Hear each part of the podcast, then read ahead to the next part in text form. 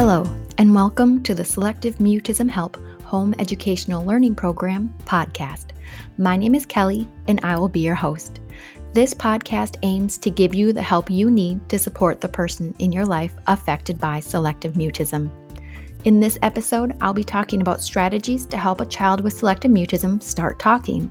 I'll discuss how building rapport is key to helping an SM child and how understanding the difference between speaking and communicating can guide someone with SM towards the final goal of talking.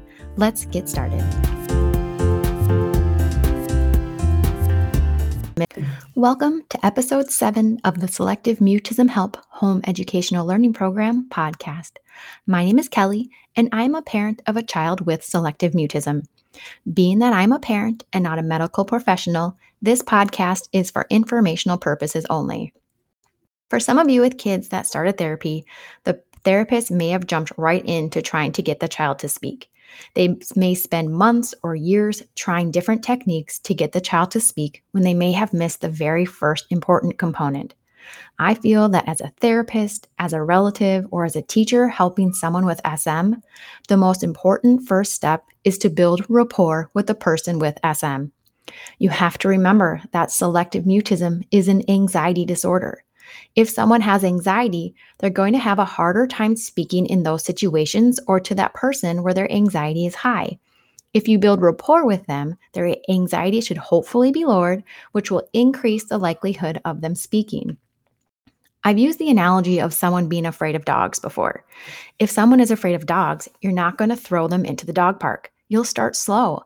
You'll lower their anxiety by showing them pictures of dogs, by having them listen to dogs barking, by maybe looking at dogs being walked outside a rescue, then going into the rescue to see the dogs closer, and then going into the same room as a dog. Each step is lowering their anxiety and giving them more confidence in their ability to be around dogs.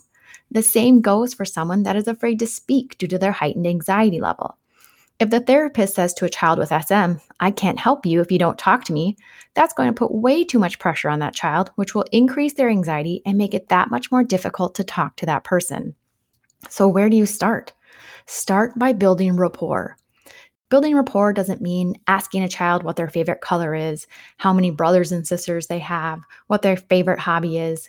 Building rapport is getting to know the child in a way that's comfortable for them. And what's the best way for a child to get comfortable? through play. Find out from their parents what they like to play with, what their favorite game is. Do they like to color? Do they like to go on the playground?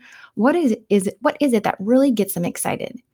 If a child has a lot of difficulty being around strangers, rapport building may have to start with the parents in the room.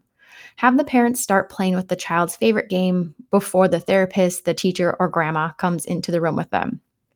This favorite game is going to help lower their anxiety level and give them a better opportunity to use their voice to their parents with the other person in the room. If you are the person that you want the child to speak to, your job would be to just comment on the game. Oh, I loved the game Guess Who when I was a kid. That was a great question asking if they had blue eyes. Wow, I can't believe you guessed the right person. You are really good at this game. Imagine how that kid is going to feel inside when they get praised for doing something and they're having fun doing. It's so much more different than a person coming in and saying, Which person do you think your mom has? They're going to look at you like you have four heads, if they even look at you at all. They're probably thinking to themselves, Who is this person? Why do they want to know which person my mom's card is? And what's it going to, what's their reaction going to be if I speak to them? If you're the person that the child is trying to speak to, you need to be believable. I feel that kids with anxiety have a better way of reading people's body language and what their true personality is. There have been many times when our daughter will be with people that are trying to help her get to the next level of speaking, and something about their personality just rubs her the wrong way, and she may never be able to speak to them. At the same time, there could be somebody else doing the exact same things, but something about their personality makes it easier for our daughter to speak to them. We often joke that when our daughter did speak to another parent or relative or teacher, that they were part of the chosen few and that our daughter could see something special inside of them. Another way to build rapport may be to try and limit the amount of demands you're placing on the child right away. If you're a teacher, I'm sure you ask your students to do a lot of tasks once they first get to school. Come on in, put your backpack away, put your folder in the bin, go pick out what you're having for lunch, go sit down. There's a lot of things that may be thrown at a child right away that may be too much for them and their anxiety takes over. Maybe giving them just one task in the morning. Good morning. Go ahead and hang your backpack up and then I'll walk you to your seat. Then maybe later they could put the folder in the bin. Then a little while later they could let you know by pointing if they're having hot lunch or cold lunch.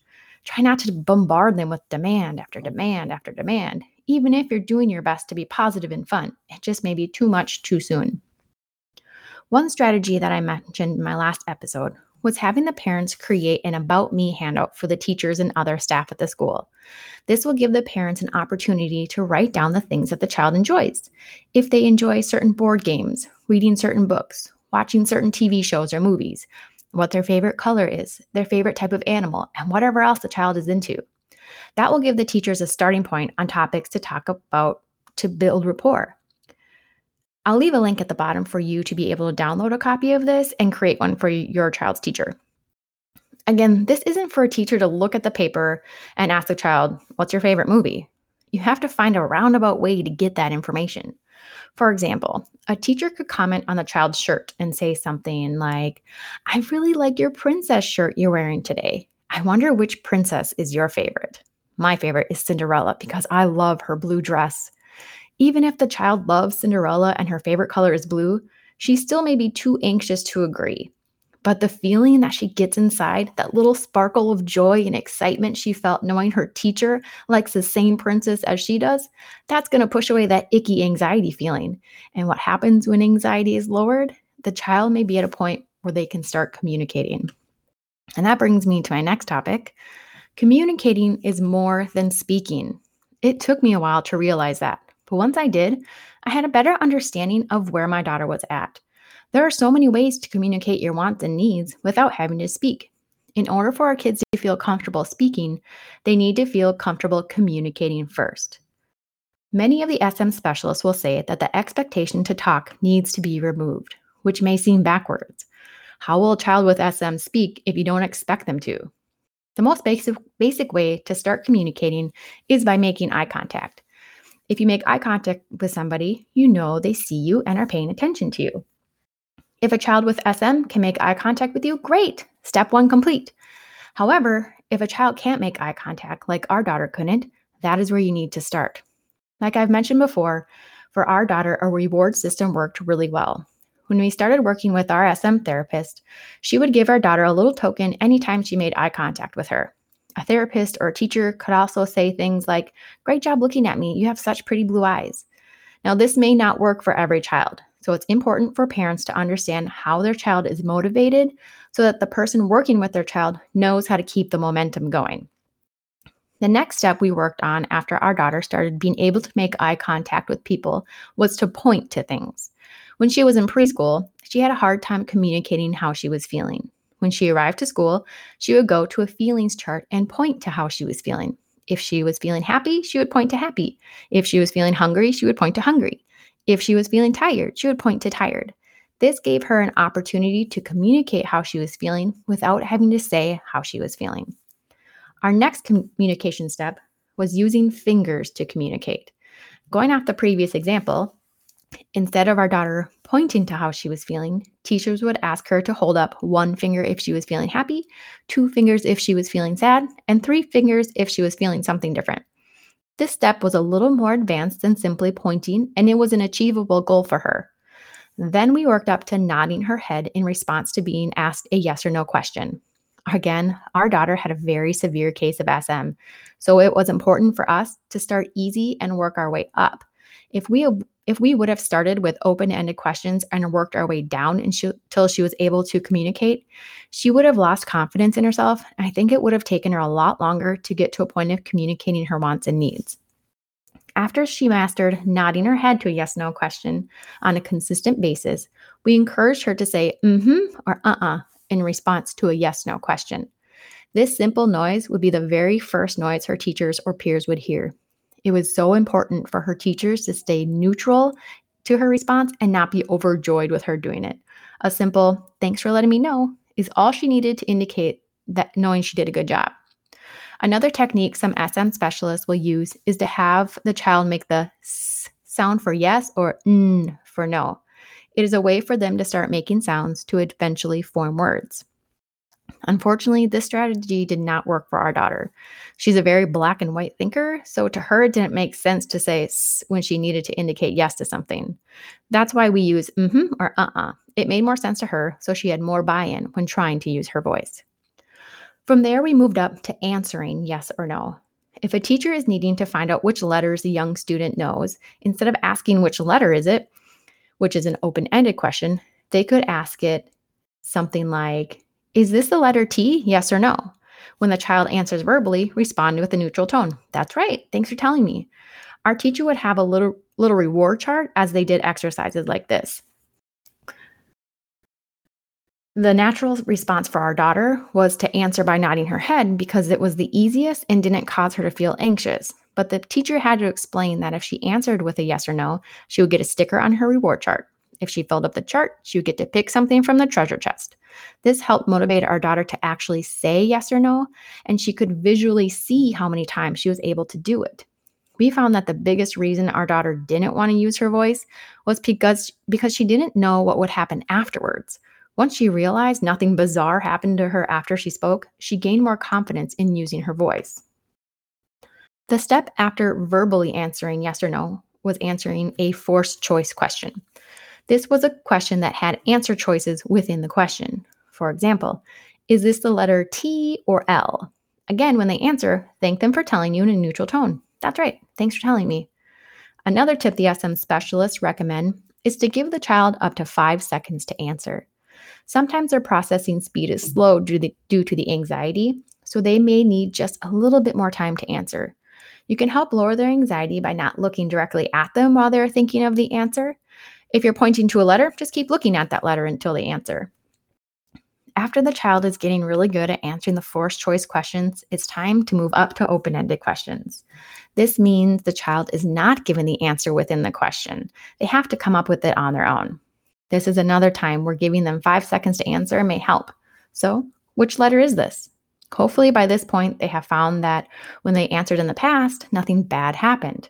Their anxiety has been lowered each time, which will give them a better opportunity to respond verbally. Depending on the child, these different stages may take time to get to the point of them answering open ended questions, or they may be able to get to open ended questions in, no, in just one day.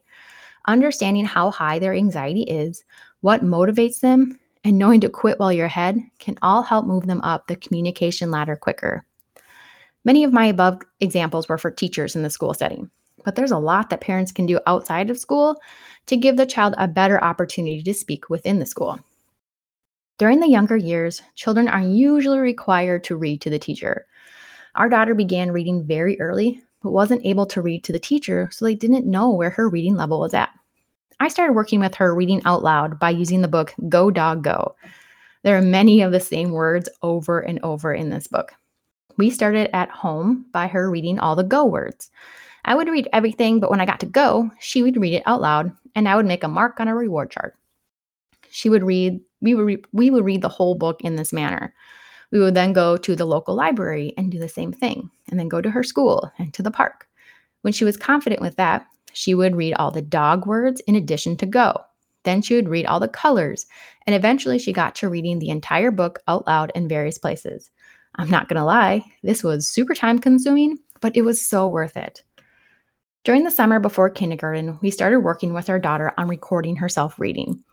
We wanted to have this be an option in case we needed to send a recording to her teacher. When we first started, she would not record herself with us present.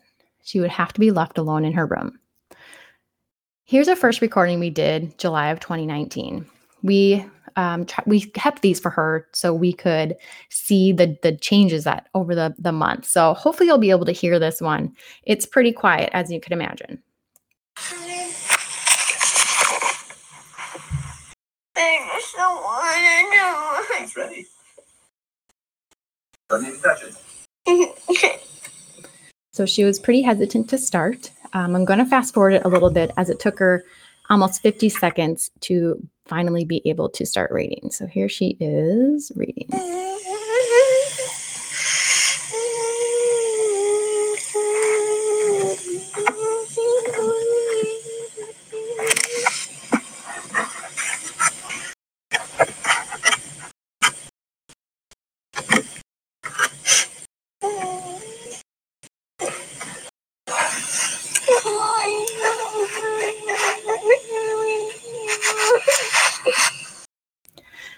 As you can tell, she struggled. And even listening to that gets me a little teary eyed, remembering back to how she was.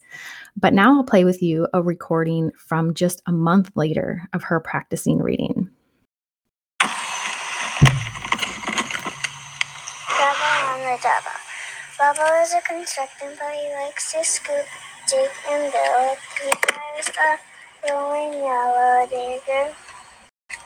Rubble speeds off with his friends on new adventures and then brings them a treat in his pup pack digger Rubble on the double.